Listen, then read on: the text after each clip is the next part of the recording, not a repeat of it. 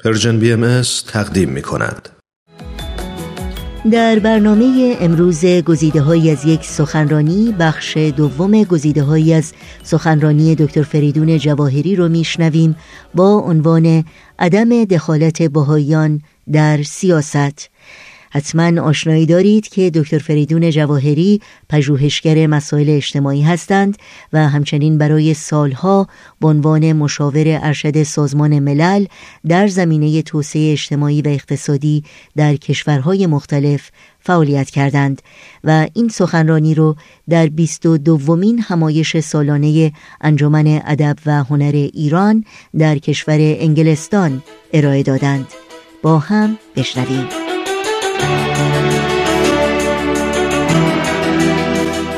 از ظهور حضرت بهاءالله دو مراد متصور است. اول رهایی بشر از ظلم جهل و نادانی و هدایت بشر به نور دانایی و دوم تأسیس و تضمین تمدن جهانی بر اساس وحدت عالم انسانی. و به منظور تأمین رفاه مادی و معنوی. تلاش در راه اصلاح امور بشری اگر منظور هدف حضرت بهاءالله است بله میشه گفت که پیام حضرت بهاءالله جنبه سیاسی داره. ولی اگر سیاست به معنای قیادت بر مردم کسب حفظ و قدرت جبهگیری اختلاف و امثال هم که امروز به اسم سیاست معروف است بهایان به هیچ وجه نه تنها ازش احتراز می‌کنن حق دخالت درش هم ندارن یعنی اگر یه بهایی حتی به اشتباه هم این کار رو بکنه باید آگاه باشه و برگرده و یه نوع اقدام خودش رو جبران بکنه درست بکنه. من فقط به ذکر یکی از آثار بهای اکتفا می‌کنم. منظور من این ببینید که چقدر سریح گفته شده. این ترجمه فارسی نامه است که حضرت شوقی افندی به رئیس کمیسیون سازمان ملل در سال 1948 کمیسیونی بود که به منطقه فلسطین سفر کرده بود و برای وضع سیاسی و اجتماعی اون منطقه داشتند با افراد مختلف و با جوامع مختلف نظرخواهی می‌کردند.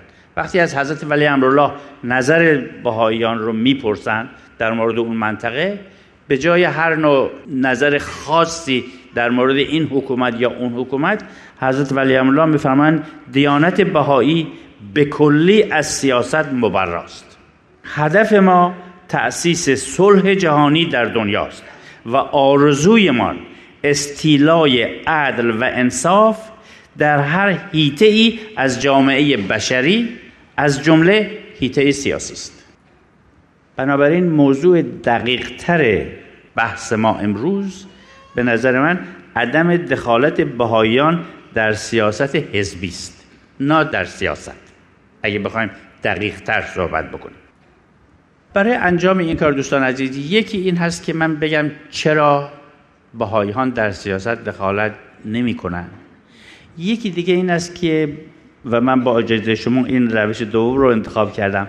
بهتون بگم که عناصری یا اصولی که چهارچوب اقدام و هماهنگ کردن اداره و مدیریت در داخل جامعه و در خارج از جامعه حکم فرماس بر اقدامات بهایان اون رو عرض کنم. بعد می‌بینید که در آخر خیلی واضحتر و آسونتر میشه گفت چرا در سیاست حزبی دخالت نداره با اجازه شما. پس بنابراین با اجازه شما من دو تا زیادترن ولی من دو تا رو فقط ذکر می‌کنم از اصولی که الهام بخش روش مدیریت و حتی بینش بهایی برای عالم است. مهمترینش در درجه اول اونچه که الهام بخش بهایی برای استقرار یه جامعه هست در عالم جامعه پیشرو بینشی است که حضرت بهاءالله حدود 150 سال پیش در یکی از الواح خودشون خطاب به ملکه ویکتوریا ملکه انگلستان میفرمایند. در این لوح حضرت بهاءالله عالم بشری رو به هیکل یک انسان تشبیه می‌کنن و تأکید می‌کنن که برای صحت کامل اون بدن اصل حاکم بر بدن انسجام فعالیت ها و همکاری و تعاون بین سلول ها و بین ارگان های مختلف بدن است. بعد میفرمایند که همبستگی و یک پارچگی و اتحاد میلیون ها سلول های متفاوت در بدنه که تشکیل بافت ها و اعضای مختلف بدن رو سبب میشه و توانمندی های متمایزی رو در انسان به وجود میاره از قبیل قوه عاقله قدرت تفکر. و در ادامه کلام میفرمایند که تکامل و بست مدنیت بشری هم باید نتیجه تعاملات گوناگون منسجم اجتماعی، فرهنگی، علمی، دینی، اقتصادی، سیاسی بین اجزای مختلف باشه. یعنی ببینید به این انسجام و به این هماهنگی حضرت حالا چقدر اهمیت میدن که به سران عالم میفرمایند شما هم اگر به فکر رفاه مردم هستید باید به فکر این انسجام باشید شنوندگان عزیز رادیو پیام دوست بعد از لحظاتی موسیقی از شما دعوت می کنم به ادامه گزیده از سخنرانی دکتر فریدون جواهری گوش کنید.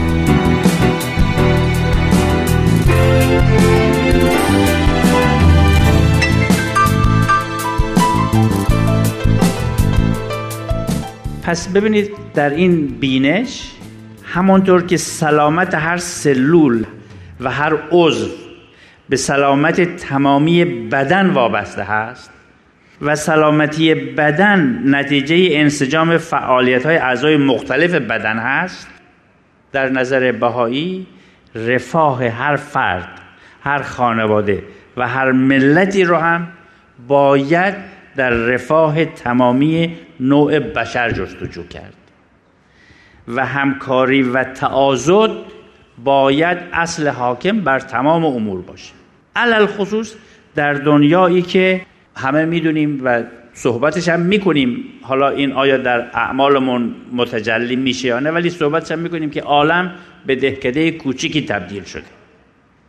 نکته دومی که خیلی اثرگذار هست بر به اصطلاح بینش بهایی البته فکر می‌کنم در روز اول من خدمتتون عرض کردم بنابراین مفصل صحبت نمی کنم این بینشی است که بهایان با الهام از آثار بهایی تاریخ بشر رو شبیه به زندگی یک فرد می‌بینیم و میگیم که بشر همونطور که یه فرد در مراحل مختلف زندگی تکامل پیدا می‌کنه نوع بشر هم مراحل مختلف خودش رو از طفولیت و بچگی طی کرده و آنچه که ما در گذشته از جنگ و جدال می‌بینیم اثرات این مرحله از تکامل هست و الان داره به آستانه بلوغش می‌رسه و همونطور که یک فرد در آستانه بلوغ از یک طرف می‌بینید فوران احساسات و حتی تقیان ها شما می‌بینید در یک شخصی که داره به مرحله بلوغ وارد میشه. ولی از یک طرف امکانات بروز قوه های جدید در اون شخص دیده میشه. بنابراین این به بهای ها امیدواری میده و اطمینان دارن که این اختشاشات عالم نتیجه یه نوع مرحله انتقالی هست. بنابراین منبع الهام ستیزجویی ها و اختلافات گذشته نیست. مرکز توجه بهایی ها پتانسیال یا اون استعدادهای نهفته است که در عالم بشر داره زنده میشه.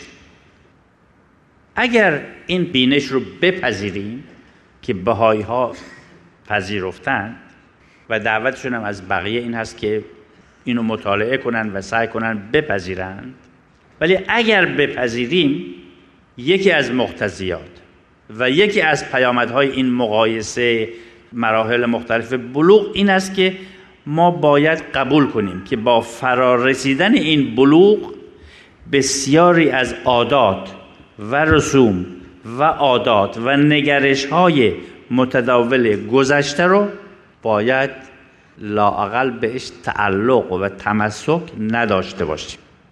اگر می‌بینیم کار نمی‌کنه باید بذاریمش کنار. این کشمکشی که ما در دنیای امروز می‌بینیم اینه. می‌بینیم که کار نمی‌کنه ولی یا بهش عادت کردیم یا بهش خو گرفتیم یا منافع شخصیمون ایجاب می‌کنه که نگرش داریم بنابراین نگرش میداریم ولی اگر انسان با خلوص نیت قبول کرد که دنیا دنیای جدیدی است باید ببینه مقتضیات اون چی حکم می‌کنه. و همینطور که عرض کردم یکی دیگه از پیامدهای قبول این این است که اگرچه فلاسفه افراد کاملا مورد احترام جامعه بشریت ولی از دید مادیگرایی به دنیا این چنین نگاه می‌کنند که به گذشته ببینید ستیز جویی با بشر همیشه توأم بوده. بنابراین آینده هم پر از ستیز جویی و نزاع و جدال خواهد بود. قبول این این است که خیر. همانطور که یک بچه با تربیت می‌تونه صفات خودپرستی خودخواهی خودمحوری خودش رو تبدیل بکنه به همکاری و فداکاری برای خانواده و وطن نوع بشر هم می‌تونه این تغییر رو انجام بده. و برای شنیدن بخش بعدی گزیده های سخنرانی دکتر فریدون جواهری در پیام دوست هفته آینده همین روز و همین ساعت با ما همراه باشید.